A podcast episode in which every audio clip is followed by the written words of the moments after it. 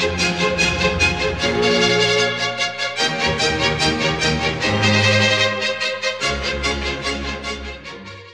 welcome to another episode of the Caroline Glick Middle East News Hour.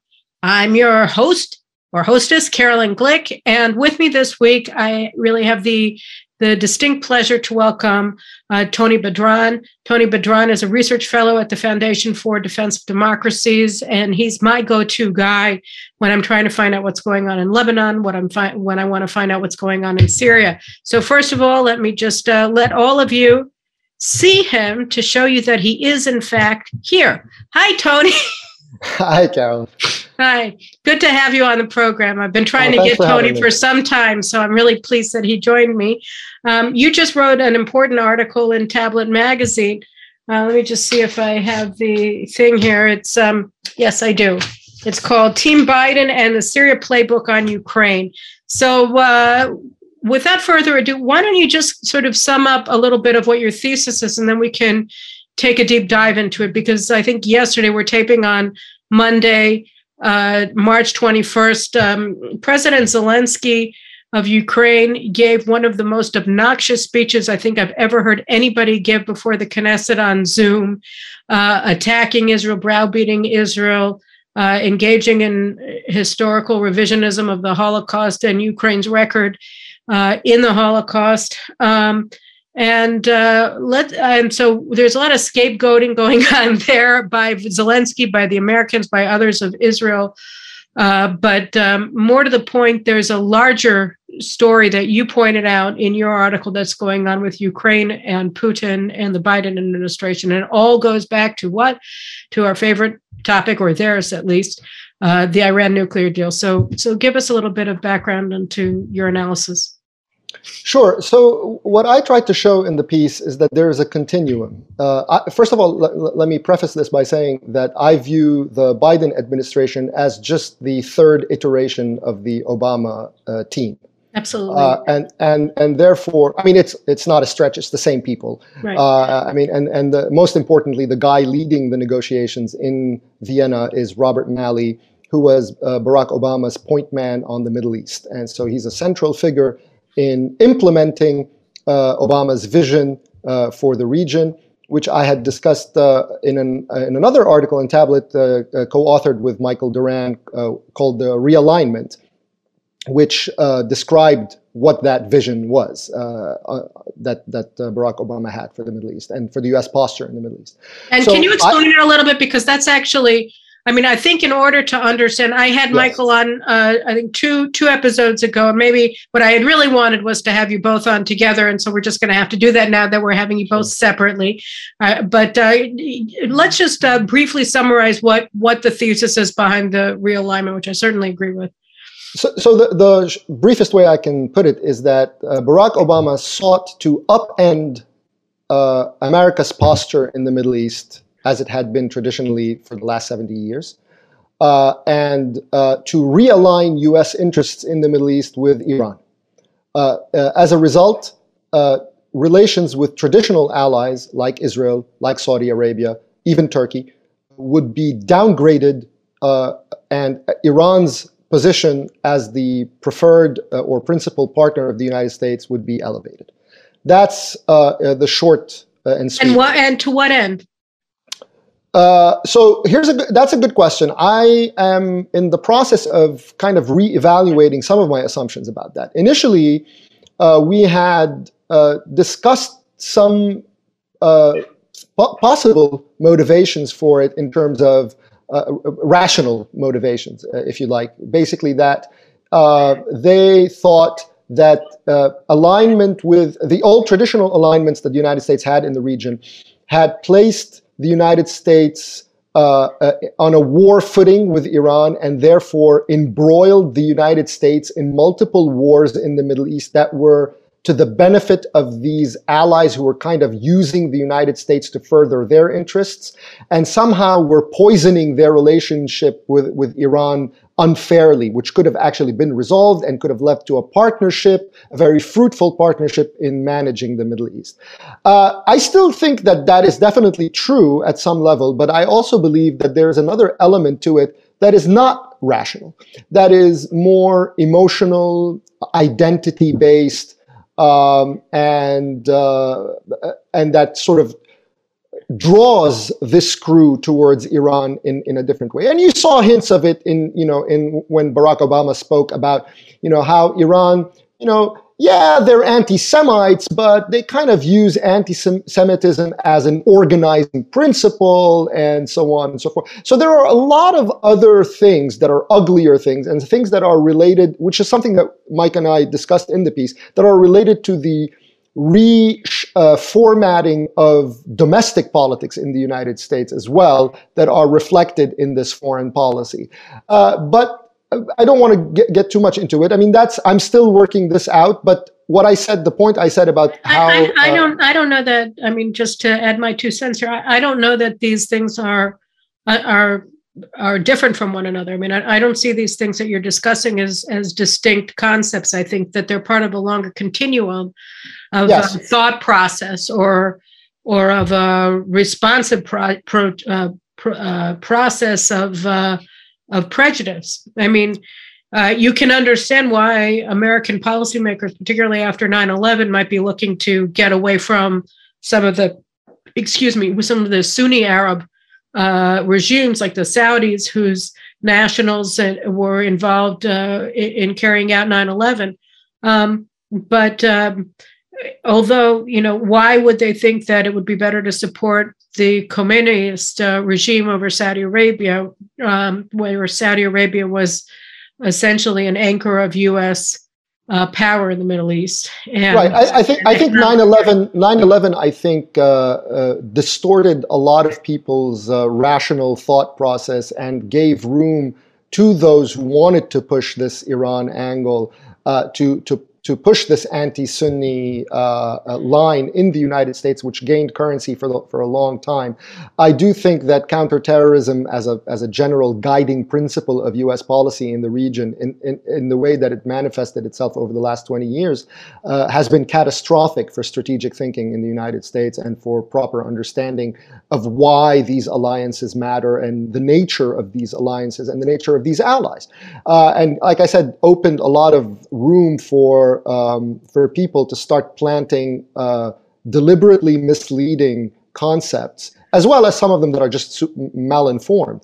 Uh, but I, but I, the, the point I'm trying to make is that this is the short uh, uh, uh, uh and sweet of it. The idea of of of sort of moving away from traditional allies toward Iran. That was what I believe was Barack Obama's policy, and I, the reasons for it are things that I'm I'm working out, but what I explained, I still uh, think holds.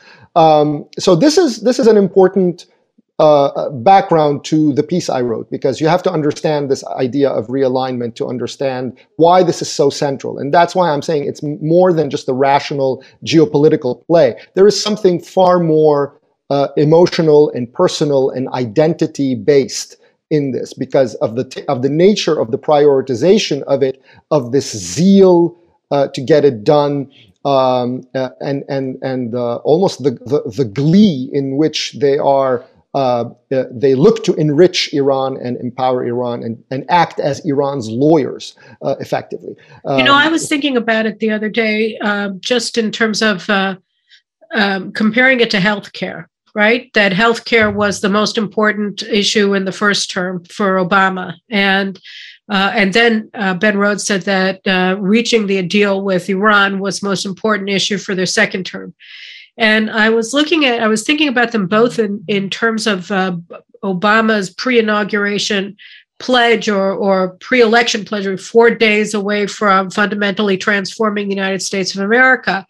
And in and each in their own way uh, does fundamentally transform the United States. You know, yes.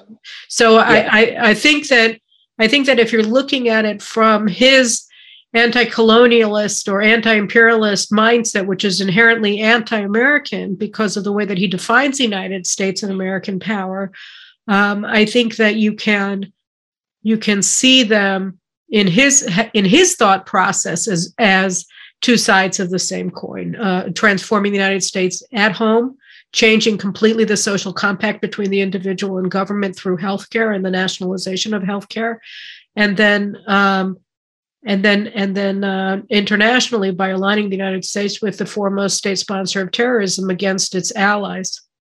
Right. No, I, I, do believe that that it is a transformational foreign policy by design. Yes. No, mm-hmm. absolutely. You don't you don't mount a revolution on the last seventy years of the United States posture and alliance systems and and all the and all the benefits that are um, uh, that are reflected in domestic uh, uh, policy and domestic politics in the United States, uh, and and and not have it be uh, by design transformational. I mean, it, it, it goes without saying.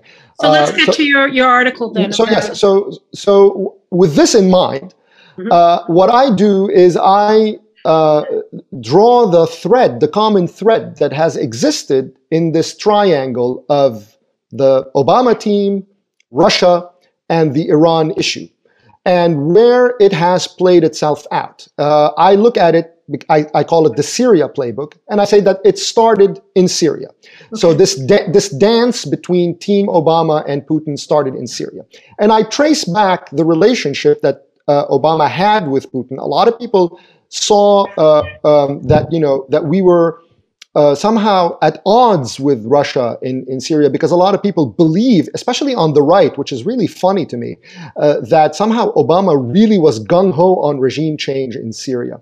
It's absolute nonsense. Right. Uh, uh I mean, it, it, I mean, it's demonstrably nonsense. It, it's it's the kind of thing that you can point to and show the reluctance even in asking for Assad to step down, how long it took and how tortured it was, and everything else that he did and said afterwards, which um, which supports this thesis. But nevertheless, there is this uh, impression in the United States, especially, uh, including on the right, that that that the that Obama was uh, uh, was anti um, Assad and moving against Assad, and then the Russians came in to support Assad, and somehow we were at odds with with, with Russia, or that his or maybe his weakness invited Russia. That's another kind of maybe contradictory claim, but there are multiple uh, versions.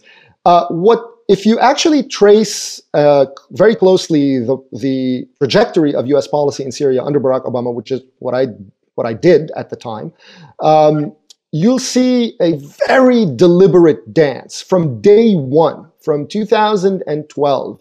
You have um, an explicit partnership with Putin. Whenever and, and this is important too because this is a pattern. Uh, that's why I call it the playbook, right? So this is a play that they're using again today with allies.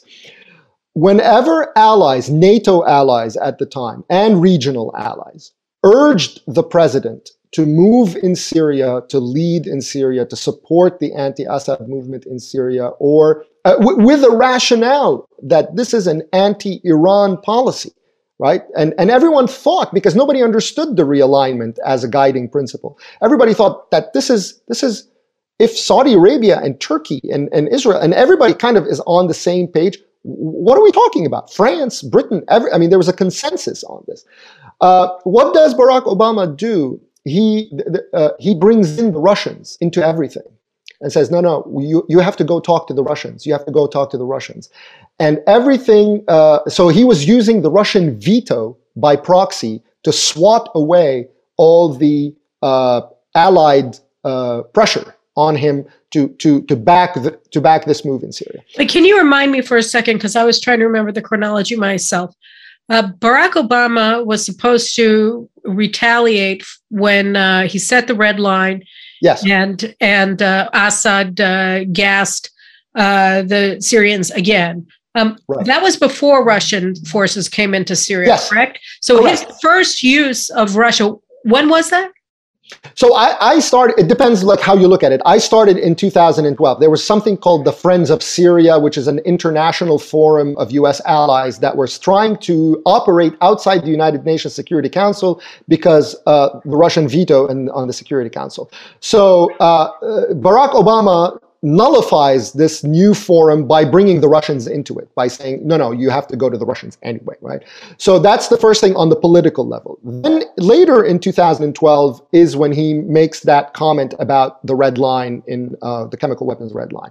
And when and then, did Syria break it? In 2014 and 23? I can't remember when he. Uh, no, so, so Syria was breaking it incrementally from the end of 2012, but really the big attack happens in August 2013. 13. And that's when Obama becomes really embarrassed, also trapped by his own comment about the red line, which he since has said he regrets the most in Syria. He regrets ever boxing himself in with that comment and calls his decision not to enforce it his proudest moment in office. That he was able to escape the uh, the pressures of US allies who were conniving to get him to get involved in Syria. Now, what he doesn't say in that question is why. It's because that's when the talks with the Iranians were going in full swing. And in and and remember, in November 2013 is when you get the joint plan of action, the first the interim, the interim deal. That and that was when and that was when we first discovered that the Americans had conceded uranium enrichment to Iran. Right. So this is so this is when it's coming. Yeah, I mean they had, you know they they were shredding. We knew that they were going to shred the United Nations Security Council resolution and so on. So we we started seeing the where this is going uh, in at the end of, of 2013. So this happens August 2013. There is no way on earth that this late a date Barack Obama was going to intervene in Syria against the Iranian, uh, an Iranian client. So um, at the time, you'll see there was a lot of, uh, um, uh, there were letters being exchanged between him and Khamenei uh, about uh, about Syria and so on, especially in 2014 when you have ISIS coming in. Um, but uh, the the point is he turns to the Russians. Right. And when was that? When was that? September 2013. Okay. So that's when he gets the Russians to deal uh, the deal to get uh, Assad's uh, chemical weapons out. So that's when you know that he and the Russians are are are dancing together in Syria. And far from Russia being uh, an opponent in Syria, it's actually an ally in Syria.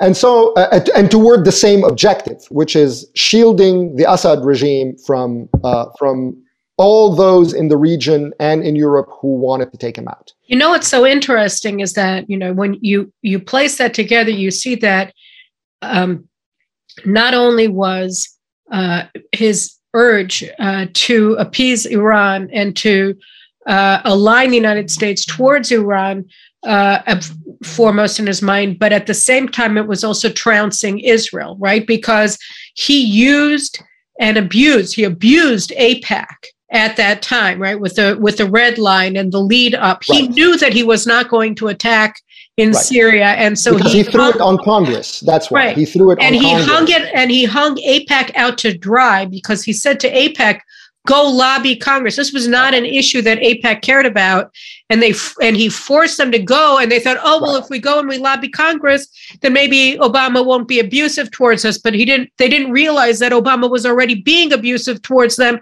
when he told them to lobby Congress, that it was right. all a setup. He set them up. The, yeah, the, the whole play to throw it on Congress was a setup, but it was also a giveaway. I mean, that's when you knew, right? He was just trying to dodge responsibility for it. Um, but uh, um, and also, I mean, in 2013, remember the United the um, uh, the Israeli Air Force was targeting Iranian weapons shipments, including Russian-made uh, Yakhont anti-ship um, uh, cruise missiles uh, to Hezbollah, and there was a uh, there were Israeli strikes in Latakia and, and so on in Syria, and uh, the Obama team was gleefully leaking that the Israelis were not getting all of the shipments. They were also so, leaking the Israeli attacks. I mean, they kept right. No, that, that's my point. Yeah, right. and but but but also say not just leaking the attacks and and kind of saying, oh yeah, and they didn't get them all anyway, right? So so already you saw that uh, aspect uh, of, of the relationship toward Israel and uh, what was ahead with this realignment uh, posture.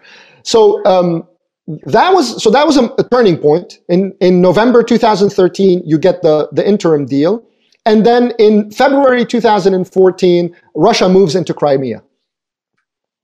So what I'm proposing in the article is that this was a form of payment that Putin sought in, in the Ukraine for the favor in Syria, having seen that the role uh, of Russia is critical for the United States to fend off any uh, uh, um, uh, attempt to derail its agenda with the Iranians. It's so funny, so, right? Because because if the the major beneficiary, aside from Iran, of the Iran nuclear deal is Russia, which was Absolutely. able to reassert its presence in the Middle East for the first time since it was kicked out in '82. So they're this right. so that, winner, and then they right. take more, right?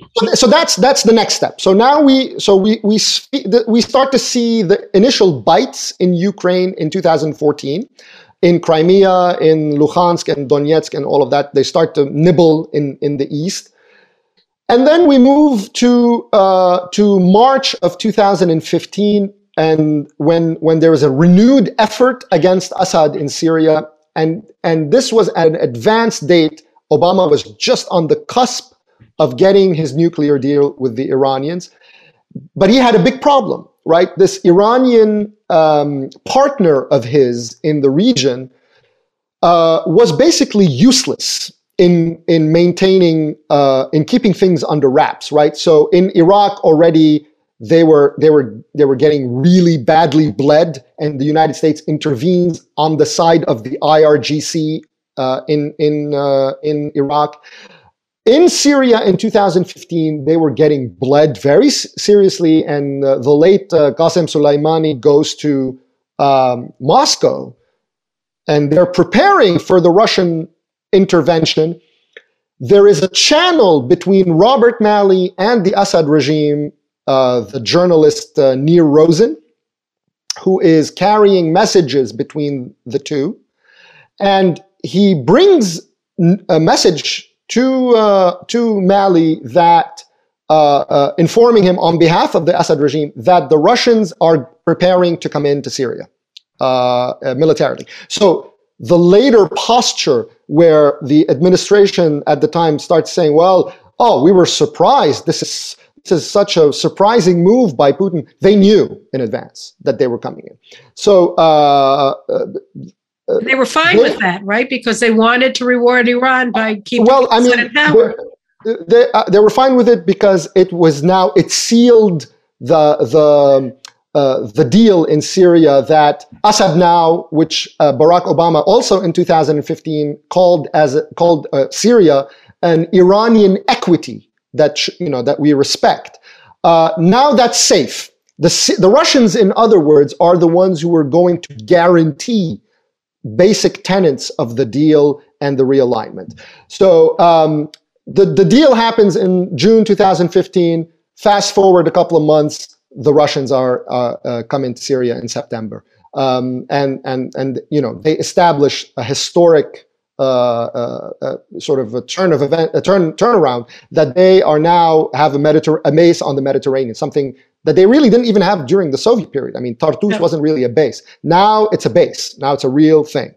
Uh, and so now, he, and, and it's on the southern flank of NATO, and it's on the eastern Mediterranean, which is an important also uh, conduit for energy for Europe. So this is a coup uh, for, for the Russians. And this also goes against some of the other stuff that's being said today about Russia about the idea of NATO expansion and that somehow we put NATO. Okay, whatever one thinks about that, also in, in 2015, the Obama administration brought the Russians to the Eastern Mediterranean. That's not quite NATO expansion. That's a, a very serious threat against NATO. And when Turkey, Turkey twice had Russians with the Russians in Syria. Uh, and in both times, especially the second time after their, interven- their intervention, there was a push uh, or, or, a fear that Turkey might uh, invoke Article 5 of NATO to, to summon common defense. And Barack Obama and pretty much everyone else really in NATO uh, uh made sure, like lobbied like hell to make sure that that doesn't happen uh, and ended up with a, with an Article Four only, which is like some sort of a condemn or a solidarity and condemnation, but no, nothing of uh, no Article Five. So uh, so it was very clear, and at the time they wanted the Turks to be weakened in northern Syria because they wanted to wrap up the whole uh, uh, Aleppo situation. So by 2015, uh, late, uh, so this is late 2015. By two, early 2016, they're already in talks with the Russians. Uh, in in the in the uh, lead up to the Aleppo campaign, um, Robert Malley is talking with Alexander Lavrentiev, the envoy of Putin, uh, there's a lot of talk about ch- uh, exchanging intelligence or not. The Pentagon had to raise hell that no, we can't share intelligence with the Russians. Uh, um, John Kerry was going out threatening the Syrian opposition that they have to remove themselves from Al Qaeda, otherwise the Russians are going to bomb them to smithereens, etc., etc., etc. So there's a partnership and a dance that leads all the way to the end of the of the term, uh, and which and which really caps uh, four years of, of, of a, of a two step with Putin in Syria, uh, at the center of which is the protection of the Iran deal, but also of the equities of Iran in the Levant. Okay, so now let's fast forward for a second to Biden, right? Because uh, that's where we're fighting. Now Russia has invaded Ukraine, and the United States seems to be, I mean, you, you look at the US media and it's all filled with fear of war between the United States and Russia, the beginning of World War III. But you look at what the United States is doing, and um, they're pretty clear that no, uh, we're not going to go to right. war for Ukraine. No, we'll give them the minimum that we can get away with politically. I, mean, I wrote last week uh, in in Israel Hayom that that essentially.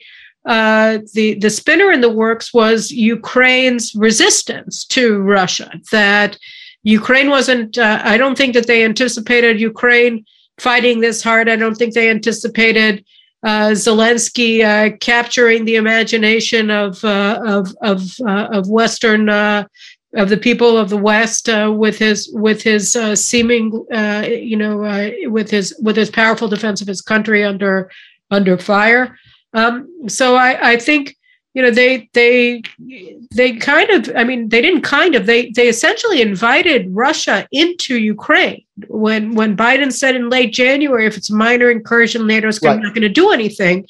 And germany of course was acting as as russia's unofficial spokesman in in, in berlin and in brussels and in the right. united states and munich. So and that's the key. Germany is really the key right? So that's the tell. It precedes really it predates the start of the war. The the real you mean the Nord Stream two? Uh, uh, That's correct. And, and That's correct. Biden's end of Trump's sanctions on on the pipeline. correct. Once once Biden uh, waived sanctions on Nord Stream two, uh, he basically sealed uh, Ukraine's fate in that regard.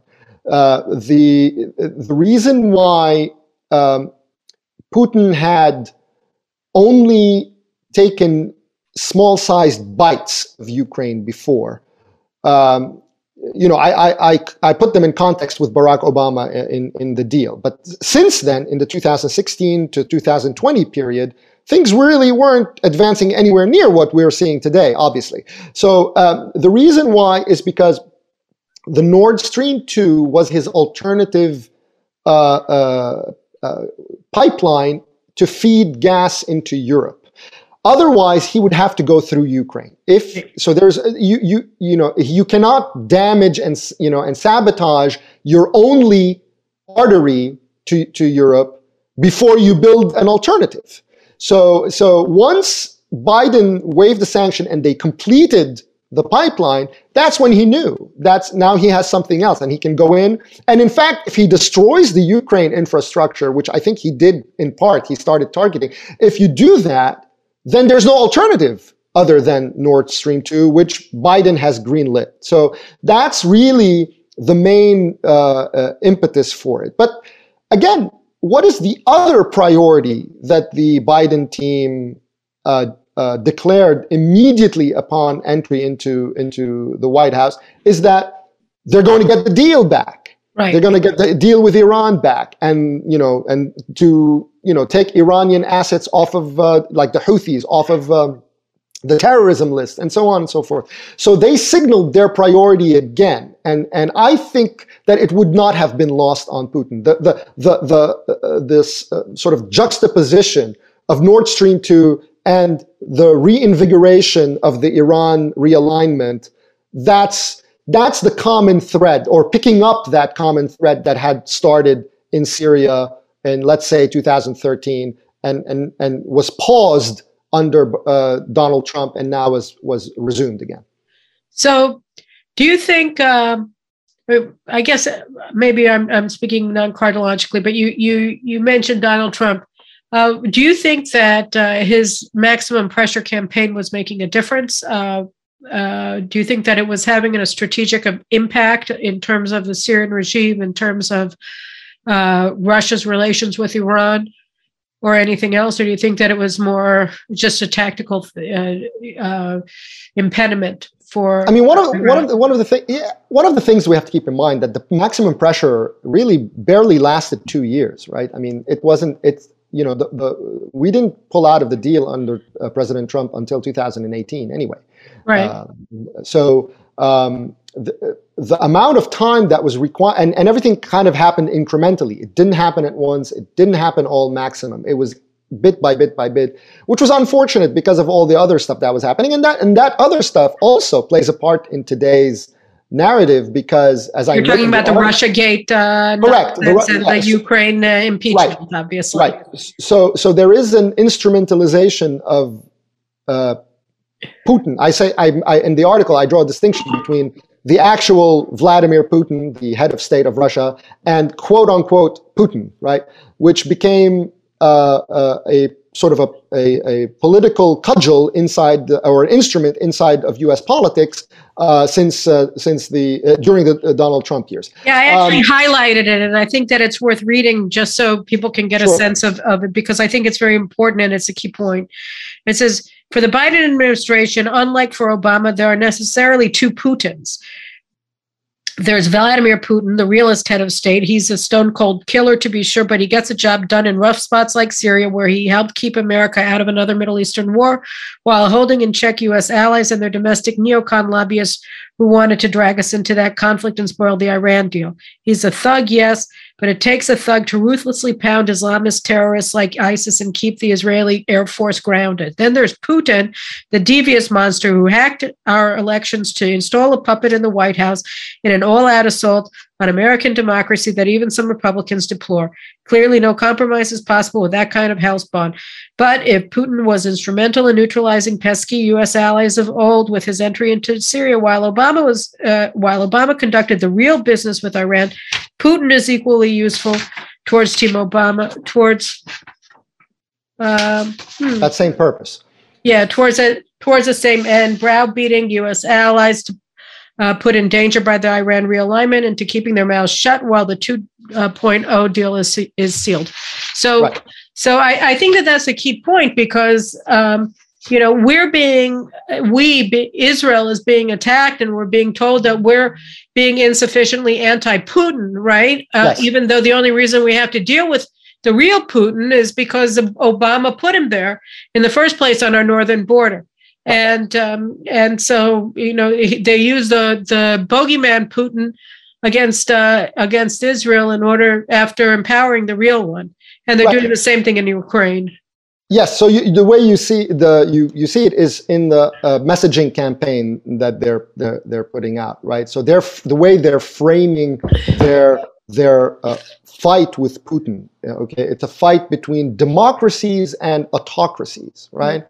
Uh, so they're pegging it to the Putin character in as it's instrumentalized in the United States, which is an attack on our election and our democracy and so on. So there's this. Uh, the, the club of autocrats versus the club of democracies. And somehow, Israel, you're not uh, behaving like a democracy. We should maybe review what common values we have with you. I mean, same thing, uh, you know, goes to the, for the UAE and the Saudis who are should we really consider i mean i mean sure they're autocrats. They would side with autocrats but but you israel too? So this is obviously just messaging right? So this is the uh, there's um, it's a campaign. It's an info campaign that's being clearly orchestrated when you saw you know Victoria Nuland uh, say that Israel has to, you know cannot be a haven for sanctions busting for the I mean it's it's it's amazing because it's it's purely a projection of what they're doing with the Iran deal and Russia.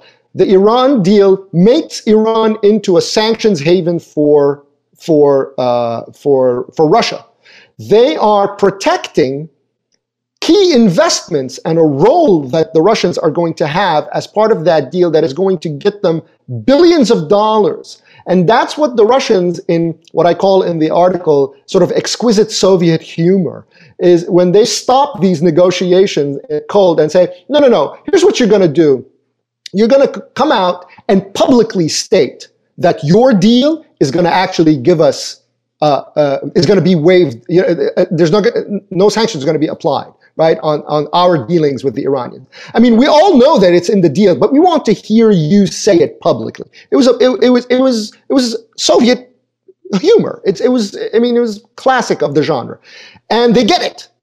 and the well, I mean, I think that that's actually a critical point because here what we're seeing is the lie of the U.S. sanctions regimes, right? I, I mean, and if you already want to fundamentally transform the United States, what better way to do it than in un- undoing the United States, uh, undoing the U.S. dollar as a global currency? Because the SWIFT sanctions and the banking sanctions that they're placing on Russia are forcing a lot of countries that otherwise would be happy to remain in the dollar centric economy to do non dollar denominated transactions with Russians. The the uh, I think the Indians, excuse me, just signed a very large uh, oil uh, oil deal with Russia that's going to be paid in ruble, rubles and rupees. And right. Saudi Arabia just uh, just did a major transaction with China that's going to be done in Chinese currency. So I mean, these are these are steps that the United States is, that right. that the United States has instigated by by sanctioning uh, Russian banking. Well, well, these are these are these are hints as to these are disgruntled allies who are hinting at what uh, could happen. It's not yet. I mean, you know, the, for the yuan to become a global currency for oil trade is still a ways off, obviously, but the Saudis are clearly signaling displeasure. And, and the saying, Saudis are interesting because, unlike the Israelis, uh, the Saudis are very, very vocal. I mean, they're sort of the new Benjamin Netanyahu, right? I mean, the Saudis, and to a degree, the UAE and Bahrain are are much more outspoken in their opposition to the Iran nuclear deal than they were in 2015 and right. uh, they're really making clear that they're headed for the exit. I think uh, you you posted on your twi- Twitter uh, feed, and I posted on mine because it was a major thing. The, so the Saudi foreign ministry said, you know, after the Houthis just attacked another oil installation, yes. don't you dare come to us and tell us we have to increase our oil output. Right. Exactly. You know, so that wasn't subtle. I mean, that was that was a very clear thing. It's because because oh yeah, you know, we're going to shut down American energy production, and we're going to give the Iranians billions of dollars, and talk about removing the IRGC from the FTO. Uh, oh, and and hey, uh, if you don't pump more oil, we have to question your loyalty as an ally, Saudi Arabia. Why uh, are we refusing to put the Houthis back on? Yeah, oh, absolutely, absolutely. So it, it's it's it's insulting, but it's it's deliberate, right? So um, that's um, to your point. So there. Uh, in addition to all of this browbeating of allies, at the same time as they're talking about this moral outrage about Putin, there is at the same time, their deal guarantees him a, a bunch of money from the Iran deal and, and uh, that the United States is brokering. Uh, with Russian help. I mean, you can't make it up. So it's it's really. Uh, it's actually uh, it's even worse than that, isn't it? I mean, uh, Russia is negotiating the deal on America's behalf. I mean, that's what Ulyanov is doing, the the head of the Russian delegation. Yeah, but it's, I mean, he's not negotiating something that Robert Malley doesn't want negotiated. No, obviously, right? so, I mean, but I mean, know, to yeah. subcontract your negotiations with Iran to uh, Russia while you're calling Vladimir Putin a war criminal is kind of it's kind of amazing, wouldn't you say? It's it's incre- incredible cynicism involved in it, and that's the point. I mean, that's also part of what I call the Syria playbook. Is that you had during the Obama years an amazing, you know, uh, the duplicity that they can talk out of both sides of their mouths at whenever it suited them that they can be moralizing you know posturing in terms of humanitarianism and saving civilian lives and whatnot. And at the same time you know barack obama can come down and say hey listen uh, 10,000 people died in the Congo. Uh, so why should I, you know, why should I, why should Syria be, a, you know, a priority? I mean, you know, this is, that's what it is. Like I'm a cold hearted, uh, a stone cold realist and I'm, you know, I don't, you know, I'm not going to be swayed by this emotional stuff. So the point is they jumped back and forth between these two packs as they saw fit and they kept everyone off balance uh, as a result because their, their focus was zeroed in on the Iran deal, and nothing was going to derail them from, from that objective. Um, and I think that, if anything, the urgency now has at, uh, um, is doubled because um, they're not going to make the same mistake they did last time. Their problem last time is that their deal came at the tail end of their administration. They didn't have time really to consolidate it. They were planning on doing so, but Donald Trump threw a wrench in the works. And they went crazy. And they uh, that's why they were so vocal about the priorities, and that's why they removed the Houthis in the very first few days in office. And, and they started this negotiation, which you saw anyway, the blueprint of it in Robert Malley's writings and Jake Sullivan's writings and all of these guys. They all had it ready to go, and they're not going to make the same mistake twice. So they're going to do it early, and they're going to seal it early, and they're going to spend the time consolidating it. As what do you make of the of the weird sort of delay that we've been seeing? Um, you know, it was an imminent signing, imminent to closure. That was three weeks ago, and it still hasn't been closed yet. What what do you attribute that to?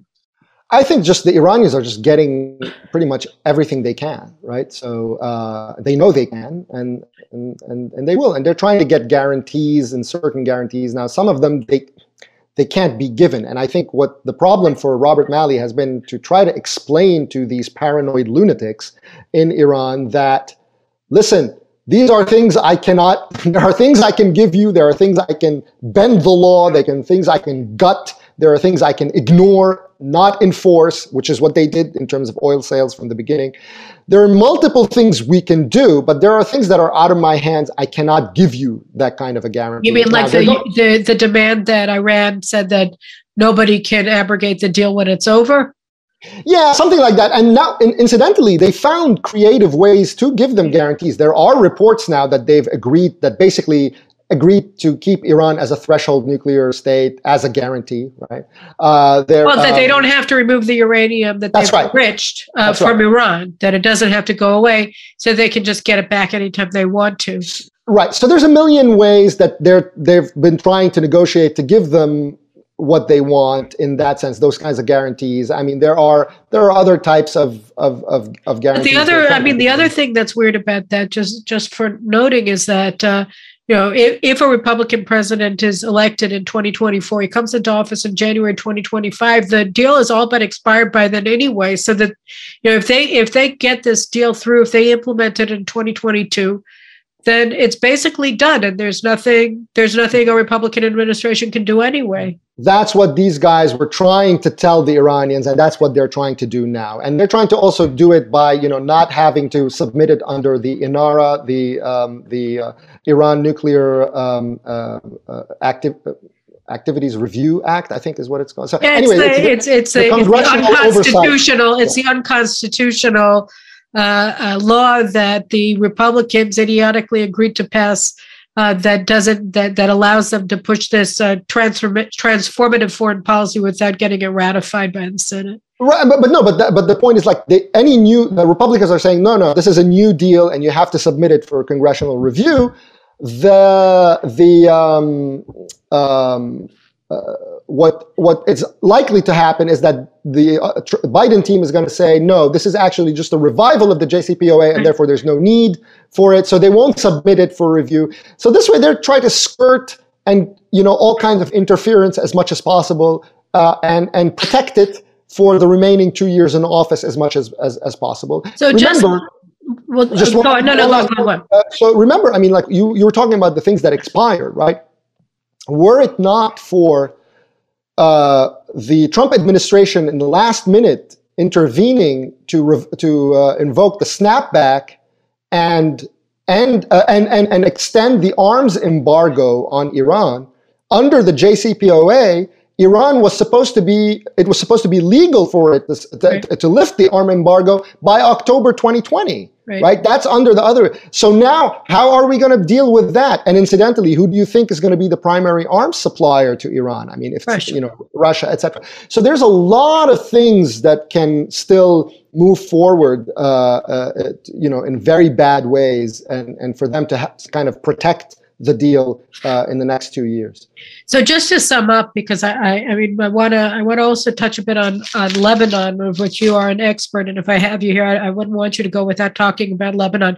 But um, what what basically your your argument, which I think is is correct, I mean, it's it's almost inarguable, is that when you look at the totality, both of the Obama uh, Iran policy and the Biden Iran policy, which is just a more radical version of the former, um, you see that Russia plays a central role as an ally to the United States in advancing America's plan to realign away from Israel, to downgrade and harm Israel and the Sunni Arab states on behalf of Iran, which they want to turn into a uh, a nuclear state and a regional hegemon because they have this concept of what is right and it involves that.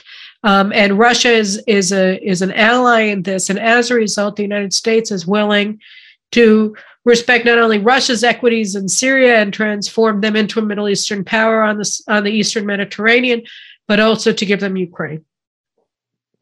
Uh, yes, in some. I mean, that uh, it, the the transactions around the Iran deal and the need to protect it and to uh, uh, concede the, the you know the elements that Obama promised the Iranians as part of this realignment require this kind of cooperation with Russia and require Russia's intervention in Syria to protect not just Assad as a as an Iranian interest, but even the Iranian uh, intervention in Syria at the time, which was floundering.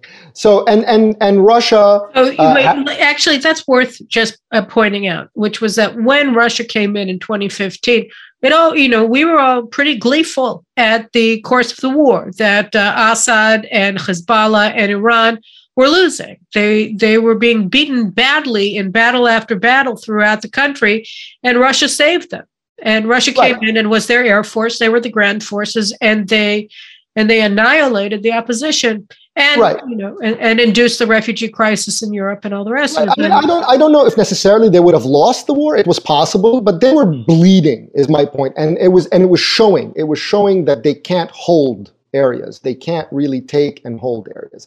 The, the Syrian army was depleted. The IRGC and Hezbollah were bleeding badly, even incidentally at the hands of ISIS, because at that time you had the ISIS phenomenon also raging in Iraq. So Hezbollah had to split also in Iraq as well. So there was a lot of stuff happening. And 2015 is also when the Saudis went into the Yemen, into the Yemen war. So there's a lot of uh, multi-front attacks on Iranian assets and that's when the Russians come in, and it's it's really a protection of of these of these assets. It's still there's still a carve out for Israel to target Iranian assets in Syria uh, through this mechanism, deconflicting mechanism. But that's uh, Russia. I'm not even sure that the Obama administration wanted that. You know, I mean, that no, but that's the point. That's Netanyahu was able to negotiate with Putin, and I don't, and I, I never got the impression that that the Obama administration was backing this. Are you on mute now or something? Right. No. So I mean, it's definitely. No, I'm sorry. I think there was a, a, a hitch in my a glitch in my Wi-Fi. Anyway, okay. But the, the, the point is, there was um, yes, it's definitely an Israeli-Russian thing because obviously Russia doesn't need to toe uh, the line that the United States pursue uh, in, interests independently, and if it you know, and it, ha- it has very important dealings with Israel, and so everyone understands it, things can be left, uh, uh, uh, you know, left. But that that's what makes the campaign that seeks to raise tension and friction between Israel and Russia now, very deliberately. That what that's what makes it so so malicious. It's that at the you know somewhere in it is the desire to see Israel trip and break this relationship and understanding with Russia, and therefore ground the IAF and limit its ability to go after uh, Iranian assets. Remember, when Obama's uh, team was in, Obama's team was in power, they were putting out uh, talkers all the time about how Israeli attacks in Syria jeopardize American soldiers in Iraq. Because there was a guy, I remember this, it was in the Wall Street Journal. A guy says, an administration official says, you know, you you know, you go to a point, and if you start crossing Iranian red lines in Syria, then you can start feeling the brunt of it in Iraq against your soldiers. And of course, the Iranians are playing to that. That's why they're putting out this propaganda that their their their their strike in Erbil was aimed at was because of uh, you know aimed at at the Israeli uh, uh, spy network or you know or or as a retaliation for an Israeli strike inside Iran. So yeah, but you know I mean we just saw that again this week which was uh, that the outgoing CENTCOM commander McKenzie said uh, you know the genius the strategic genius that brought us the Afghan withdrawal right that he said that uh, yes it's true that Iran is uh, threatening to annihilate Israel but, you know, Israel has to take into consideration that if it attacks Iran, then it's going to place U.S. forces in Iraq in danger. And I just thought to myself, then why don't That's you make it. them leave? You know, I mean, if you're telling me that Israel can't attack Iran's nuclear installations because it'll it'll it'll endanger U.S. forces, what exactly are U.S. forces in Iraq to do? You know, it doesn't make any sense anymore. You know. I don't know if you're still there. Are you still there? Sorry, yeah, no, no, I'm still there. I'm sorry. I don't know why it's glitching now. But yes, no, absolutely. It's absolute. That is the that is the talker that you're going to be seeing a lot of. That somehow Israel Israel's action are endangering American interests, endangering maybe American forces, and and so on. So this is something. This is an old play. Again, the Syria playbook. This is an old play. None of this is new. None of this script is new at all. So these are things that we've uh, we've seen, and these are plays that they've run a million times. They don't have anything new or original here. They're going to run the same thing. But uh, but uh, the uh, the Russians, you know, that's why it was very important for the Israelis not to go, uh, you know, that not not to be not to be out front on on the Russia thing, especially when the United States is playing a cynical game with the Russians on on uh, in Ukraine. So why don't we? Uh, we haven't exhausted the subject, but I, I, we don't have a lot more time, and I'd like sure. to talk to you about Lebanon. Um, you know, this is another area, and I'm not sure if it's the exact same thing or if it's a similar thing or it's something totally separate. But just as you have in in Iran this complete denial of reality on the on the part of the progressive Democrats, on the part of the Obama Biden team, um, so too in Lebanon, and this is something that extends also to Republican administrations. Yes. I mean, you could say that Republican and Democrat dem- uh, uh, administrations really since 79 have been have been obsessed with this notion of a grand bargain with Iran that they simply couldn't accept that they've never been able to accept any of them. Even Trump, I mean, I had Garrett, Gabriel Noronha on the program last week, the young man who exposed, you know, all the details of of what uh, what uh, what Malley has already given to the uh, Iranians in Vienna on the show, and even he said, yes, absolutely, the Trump administration believed that the maximum pressure campaign was going to get them a deal with with Iran that that's what they thought. And they thought that it didn't succeed because they didn't get a deal with Iran, which I thought was pretty amazing because it's pretty amazingly stupid. But I mean, it shows well, some, how- some, of, some of them wanted it. I'm not sure if, if it, it was if it was widespread, but yeah, there were some people. no, but, but all I want to say is that it's amazing how consensual this view is. Uh, you know, and obviously it takes on very different, di- very different uh, uh, concept with with the progressives who just want to give Iran the bomb and make them happy and and and give them give them Israel, let them swallow up anything that they want and make a deal with the Americans. But um, but th- then you would have, say, with with uh, Trump uh, State Department, uh, even with all of its problematic aspects. You know, the Trump State Department was not the same as the Obama State Department or the or the Biden State Department. But having said that, they all have this concept that there's a deal to be had with the mullahs, which is just fundamentally a misreading of of reality. And I think that there's a similar thing with Lebanon. You know, Lebanon is has been at least since 2007 completely controlled by Hezbollah. And uh, I don't know if you hear me. Uh, right. uh, and and yet you have yes. successive U.S. administrations, Condoleezza Rice, perhaps more than anybody else, empowering uh, Hezbollah and and pretending that Lebanon and the state of Lebanon, the Lebanese armed forces, first and foremost, is a guard against Hezbollah taking over when Hezbollah has control of the LAF. So, um, how do you see this? Where, what do you do? How do you explain this pathology? Yes. So to tie things up with what I said about the Iran deal, I think in this case it's very obvious, a lot more obvious than even the Iran deal stuff, is that this there is no rational thinking here. It's purely emotional. Lebanon is a purely emotional subject matter for everyone in the United States. It has, it has, because Lebanon doesn't really matter to the United States in any way. The only way it matters to the United States is because of the presence of Hezbollah.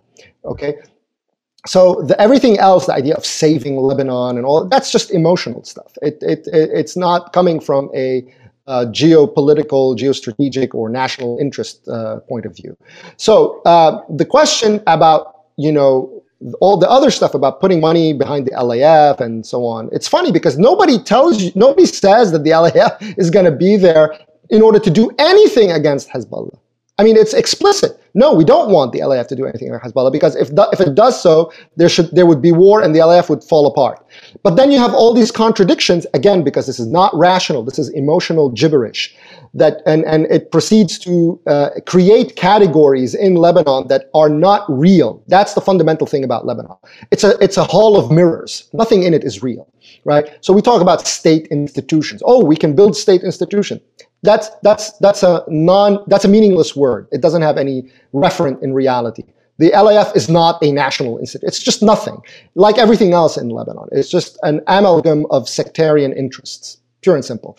And it cannot take action against Hezbollah. So what did they do? They reprogrammed it to become an anti-Sunni terrorist force, right? So this is where the counterterrorism policy and the democracy promotion policy converge with this emotional impulse to actually become a pro-Iran policy in Lebanon, which is what which is what Obama pursued, and which is what unfortunately all the Lebanophiles in the Trump administration pursued in Lebanon as well, and which really strangely is a lot of Israelis seem to be sympathetic to this to this point of view about you know the LAF and and elections and opposition. I mean, it's like, what are you talking about? These things aren't real. Okay, none of these none of these things are real.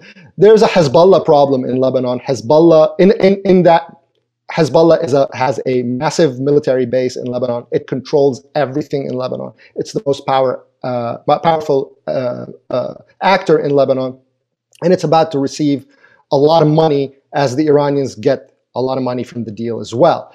So it's uh, United, the United States is not going to intervene militarily against Hezbollah. Uh, that's that's to be sure. So really, what it comes down to uh, is for the United, for, as far as the United States is concerned, is just to to follow the Saudi lead in that sense. The Saudis understood. Look, we don't have anything here. The Iranians have it all.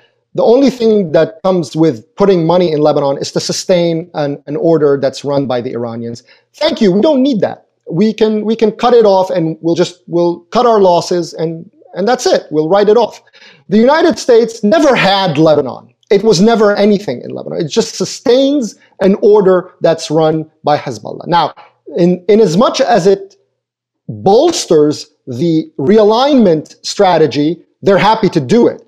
But from a non-realignment point of view, a non-Obama administration uh, strategy point of view, uh, it makes absolutely no sense for the United States to continue to underwrite that place. Just, it, just let it go. You can put pressure, you can put sanctions, you can cut off, you know, uh, pursue Hezbollah's networks uh, worldwide. You can have an aggressive maximum pressure policy against the Iranians, which will also target them. You can do a whole bunch of things.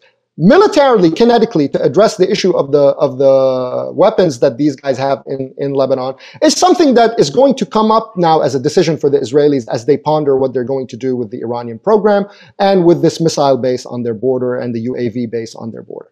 So the uh, I'm not, I'm, and I'm, by the way, I'm not advocating or pretending to tell Israel the problem, to do. The problem for Israel, of course, is that you know, I mean, Hezbollah is a terrorist uh, army, so they place all of their missile launchers inside of civilian oh, yeah. Apartment oh, yeah, yeah, yeah. and you yeah, have no, to no kill, question. and they're going to have all of their, you know, uh, babies bleeding and mothers and, and it's not, just, it's not going to be only Lebanese babies, by the way, because of the growth in Hezbollah capabilities. There's going to be, unfortunately, a lot of Israeli babies and a lot of Israeli civilians who are going to get killed in a future war. So no, I totally but I meant that when Israel attacks. Yes, Israel yes. attacks Hezbollah's missiles. I mean, we saw this in 2006. Yeah. We see this They're human you know, shields. in 1996. We saw this in 1982. Absolutely. You know, I mean, this is their way of war: is getting children killed Absolutely. and, Absolutely. and blaming the Jews. But, but my point is that uh, so Israel decides, you know, I mean, if, if, if it figures out a way that it can continue to live with this uh, while doing tactical strikes elsewhere or dealing with the Iran uh, threat separately, it's an Israeli sovereign decision. What I'm saying is, whatever it is, it should be completely uh, divorced of any illusions that somehow, short of such a decision, whether to, to go after it or live with it, that somehow we can build these cockamamie strategies of state institutions and opposition and elections and civil but that society. of course is what our brilliant you know generalissimo uh, benny gantz uh, was doing a few months ago when he when he was trying to make a deal with the LAF that we give them humanitarian support because we just love the Lebanese people. Yeah, I mean, I don't know, I don't know what who the audience for this is, but okay. I mean, you know, okay, great, you know, and then the same thing with this business of the deal, the gas deal that the United States is trying to secure from Egypt and to uh, circumvent sanctions on Assad in order to feed energy to to uh, to Lebanon to give them a couple of hours of electricity. Um, the point in that is, you know, there was this all this talk and and winking and nodding that oh, it might include Israeli molecules of gas because of the Egypt, and everyone was so so giddy about it, like somehow they scored some major propaganda point. It's it's it's really embarrassingly silly. Um, so all of these things need to be all of these illusions about you know because they're really traps on the part of the Lebanese. But why is it a trap? I'll, I'll just play devil or angel's advocate, however you want to look at it. Is there no hearts and minds uh, policy that Israel could run in Lebanon to try no. to, and why is that? For a variety of reasons. First of all, because it, it has no end game. I mean, hearts and minds to do what? To have people come out and say we're pro-Israel? I mean, that's, I mean, that's just not going to happen, right? I mean, that's a, and then and then to what end? What? Oh, these guys are going to what? Advocate for peace? I mean, it's the same issue. Uh, uh, assuming these people exist, which I don't know if they exist in any mass uh, uh at all, but let's say they do, right? Um, uh, which, by the way, it's incumbent on those who make the argument. You know, it's all of the it's all the Lebanese who were who were protesting in Beirut, and they yeah, had who said, wait, baby, who said who said baby who shark. Said, but who is okay? But that? who said who said that these guys are pro-Israel? Right? Who are they? They're not pro-Israel. There's no way they'll be pro-Israel. Who said they were pro-Israel? Nobody said they were. In fact, in fact, a lot of them made a point to say we don't have an issue with Hezbollah's weapons. That's not our fight. Our fight is economic corruption, right? So and political corruption. So there's a lot of misunderstanding about these things. So I don't see this hearts and minds as having any, I mean, I don't see who the audience for it is, and I don't see what the purpose of it is. But if it is just that, you know, Israel is trying to say, okay, look, we want, we are, we're not uh, averse to sending humanitarian aid to the poor Lebanese. I mean, okay, whatever, that's fine. But the idea of lobbying or supporting a policy of, uh, hey, the United States should pay for the LAF so that the LAF can do something about Hezbollah so that we don't have to do something about Hezbollah. That's just delusional.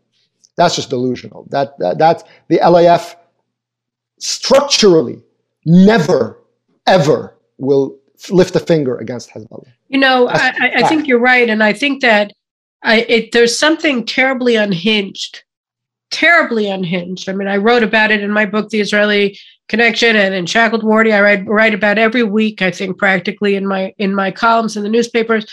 There's something fundamentally unhinged about the way that the americans view the middle east about the way that they view iran about the way that they view and i think that you you you made a point that's extremely important and and very very necessary for us to think about you know after 9-11 uh, Bush went out of his way to say that it's a war against terror. When I mean that means nothing. You know, it's like a war on guns, right? It, it means nothing. It means absolutely nothing. Right? Why don't you have a war against forks?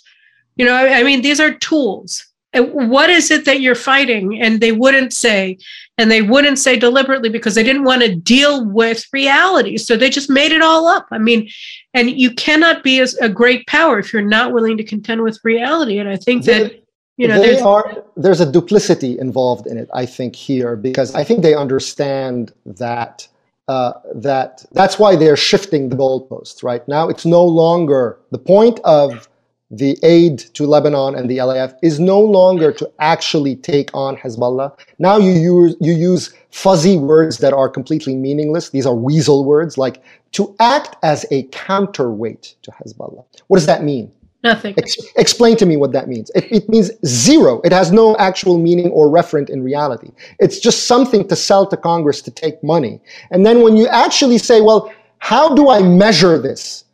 They don't measure it in terms of Hezbollah. They measure it in terms of what the LAF is doing vis-a-vis Sunni organizations. And even those they conflate and make up the ISIS threat in what ISIS threat in Lebanon? What are you talking about? The Al Qaeda threat in Lebanon?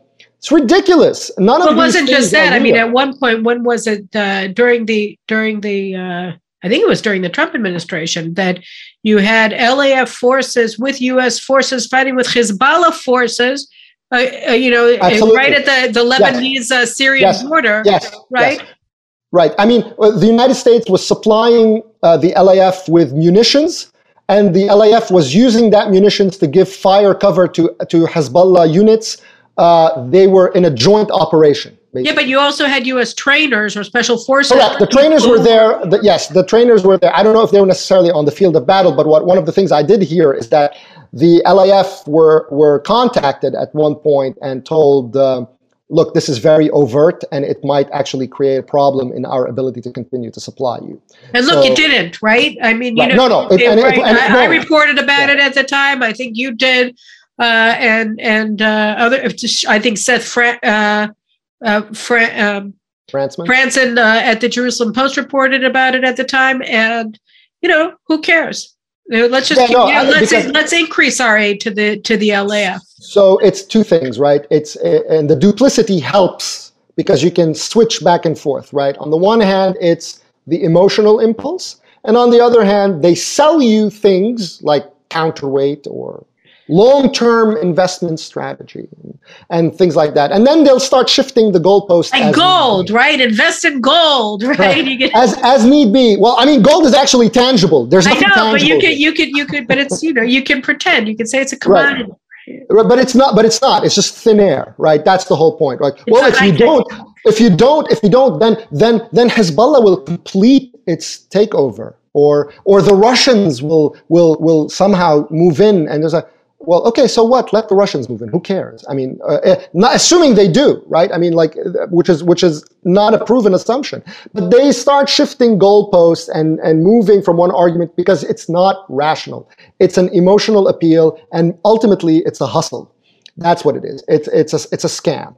Uh, unfortunately, there's a lot of constituents in the United States who are pushing for it, and um, there's a lot of people uh, in Congress who unfortunately buy it. There are a lot of people. So let me a- let me ask you a question because I know you have to go, and I and I don't want to keep you too long. Beyond. Incidentally, I made a mistake about INARA. It's the Nuclear Agreement Review Act. I, I misspoke, but there you go. Ah, okay. So so you you just warned me ahead of time that you're going to have to leave fairly soon. So sure. I, I don't want I don't want you to just run off mid sentence. So let me just ask you a question what do you advise Israel when we look at the Biden administration? And what do you advise Congress when you look at what the Biden administration is doing vis a vis Iran and Russia, vis a vis Lebanon? I mean, what is your sort of word for the wise, whether you're talking to the Israeli government or you're talking to, to Congress? uh, trying to figure out how how to how to handle this, how to mitigate the dangers, how to minimize the dangers that that this that this uh, out of control, very radical administration is working assiduously to promote. So, I mean, I I obviously I'm, my position is not as an advisor to the Israeli no, government or you know, but it's or like, to Congress. My, but I just to Con- but yes, my my point is my job is to write analysis that uh, clarifies Okay. What I think it does clarifies. So in in what I did with the Ukraine Syria piece is to kind of connect dots because a lot of people, you know, they're very busy and there's a lot of subterfuge and a lot of messaging and disinformation and and misleading uh, uh, tricks and so on. Um, so there's a lot of noise, and, and and the way I see my job is to kind of cut through that noise and just connect dots and and present that. And when people see that, then maybe if they have, uh, if they had um, misconceptions, if they had misunderstandings, if they didn't weren't quite, maybe they had suspicions but weren't quite sure. Why is the United States doing this? Uh, should they? They cannot possibly be serious. I, I, one one episode I remember from 2015 involves Yaakov Amidror, who who came in the summer uh, uh, on the eve of the deal came to Washington and wrote about it at the time in, uh, in Israel Hayom. And he was surprised. He couldn't believe it. He was talking to people at the State Department who were talking to him about, you know, some sort of a special relationship between the United States and Iran. And he was like, what? This is insane. How is this possible? Because they couldn't entertain that the United States would act in this manner, right? So there's a disbelief and, and, and an inability to, to, to digest that such a thing could be considered on the part of this particular faction in the United States, which currently holds power. So my job is really more than anything else is to lay it bare and, and, clarify it so that people can say, no, all of these assumptions that we're making were wrong. And maybe we need to review our uh, our uh, our assumptions and our bets and adjust what we do in the mat. Now, it doesn't necessarily always lead to change. Like it doesn't. It's not clear that necessarily uh, Congress will be able to stop a deal if the United States, if the administration moves right. So wh- whatever one advises Congress or not, it, it, doesn't necessarily change that fact. So, uh, but in in the context of Lebanon, which is where I I work uh, closely, uh, you know, in, including you know, briefing and and uh, you know on the hill and stuff like that. That's where the same approach. I, I use the same approach. Is like you need to stop with the delusion. You need to stop. You you know pay, you know these words and these things that they're saying.